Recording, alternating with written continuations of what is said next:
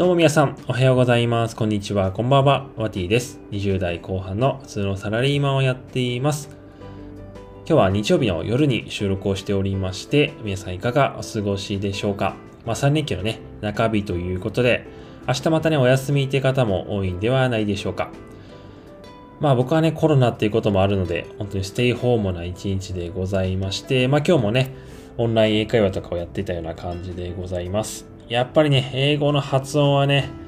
特に L と R のね、発音がやっぱり日本人にとってはね、すごく、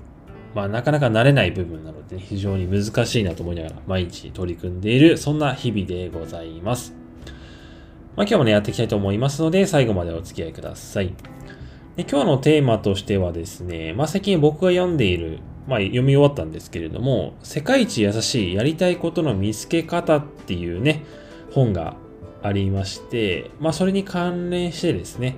テーマとしては、本当にやっぱり自分がやりたいことを見つけるのは、なかなか難しいよねっていう話をね、していきたいなと思います。まあ何回か前からね、ラジオでこの本について紹介させていただいたんですけれども、まあこの本にね、書いてある内容を簡単にかいつまんでお届けすると、やっぱりね、今なかなか多くの人が自分に本当に、自分が本当にやりたいことをね、なかなか見つけられてないよっていう方がいて、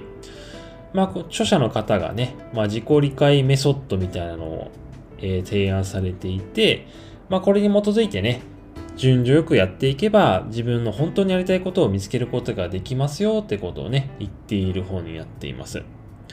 で、どうやってその自己理解ね、つなげるかってところなんですけれども、簡単な流れとしてはね、まずは、まあ自分のね、中にある価値観っていうのを、まあ、見つけるところから始まり、仕事の目的を見つけてですね、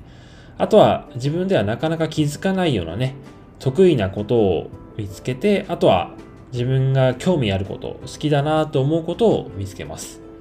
で、その上でね、価値観に沿って、自分の得意なことと好きなことを掛け合わせてですね、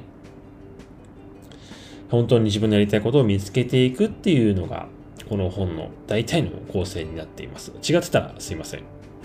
で、僕もね、まあこの本にいろいろな、その自分のね、価値観とか得意なことを見つけるための、いろいろなね、質問とかが用意されているわけなんですけれども、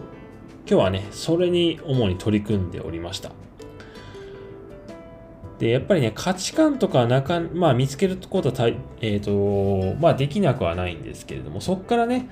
本当に自分がやりたいことって何だろうっていうところに見つけるまでがね、なかなか難しいなってところですね。特にこの本の場合だと、まあ自分は得意なこととね、あとは好きなことを組み合わせてやっていくってところなんですけれども、なかなかね、そこが見つからないというかね、やっぱ得意なことってね、結構自分ではこの本でも言ってるんですけれども、無意識にね、なっているところが多いので、気づかなかったりするのでね、なかなかそこは難しいなというところでございます。なのでね、ここは自分一人で考えずに、まあ、周りのね、同僚とかに話を聞きながら、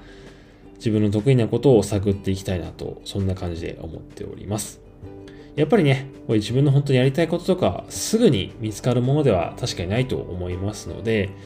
まあ、ある程度の仮説を立てつつ、こうじゃないかなって思ってね、トライアンドエラーを繰り返していくっていうことが一番の近道なんじゃないかなというふうに思っております。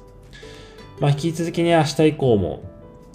えー他のことをやりながらですね、この自分の自己理解ってところをですね、しっかりと進めていって、えー後悔のないね、人生を送っていきたいなと思っております。はい。このね、世界一優しいやりたいことの見つけ方っていう本なんですけれども、えー Kindle Unlimited の会員の方であれば、えー追加料金なしで見ることができますので、ぜひね、僕みたいに結構、なかなか本当にやりたいことを見つけられてないよって方とかですね、結構いるんじゃないかなと思いますので、そういう方はぜひね、一度読んでみることをお勧めしたいなと思います。すごくね、参考になる内容ですし、すぐに、ね、取り組める内容ばっかりなので、ぜひ読んでみてはいかがでしょうか。はい。というわけで今日はこんな感じに終わりにしたいと思います。また明日もいい一日をお過ごしください。Have a nice day! バイバイ。